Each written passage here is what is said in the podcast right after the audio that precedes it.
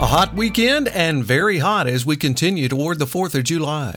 Your BlueRidgeLife.com and Becerra Lawn Care weather update is just ahead. The Blue Ridge Life magazine smartphone app for iPhone and Droid is available now. Download yours for free today.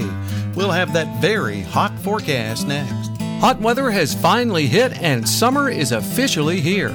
Time to start thinking about all of those warmer weather chores ahead. Let the crew at Becerra Lawn Care get your yard chores done for warmer days ahead. Mulching, raking, cleaning out those gutters, chipping, and more. One call. Carlos and his team at Becerra Lawn Care can make it happen. Get your flower beds and yard ready for those long days of summer soon to follow. Call Carlos now to get on the list for lawn mowing. Sit back and relax. Call Carlos at 434 962 3266. He'll call you back. That's Becerra Lawn Care at 434 962 3266. We started the warm up late last week, and boy, it's just going to continue, especially through the weekend. And man, it is just going to stay hot really until we get up to the 4th of July, although we'll cool off just a little bit, but it will feel like very hot July weather as we begin the month. As a matter of fact, it'll be even hotter as we start the month of July.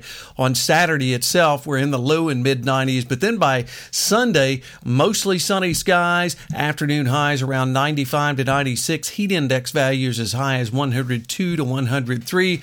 Overnight lows right around the 70 degree mark. On Monday, we're mostly sunny and 95 once again. Tuesday, we cool down there. Whoa, four degrees down to 91 by uh, Tuesday night, again around 70. On Independence Day, the 4th of July, there, we're right around 90 once again, mostly sunny skies. Thursday, mostly sunny and 90.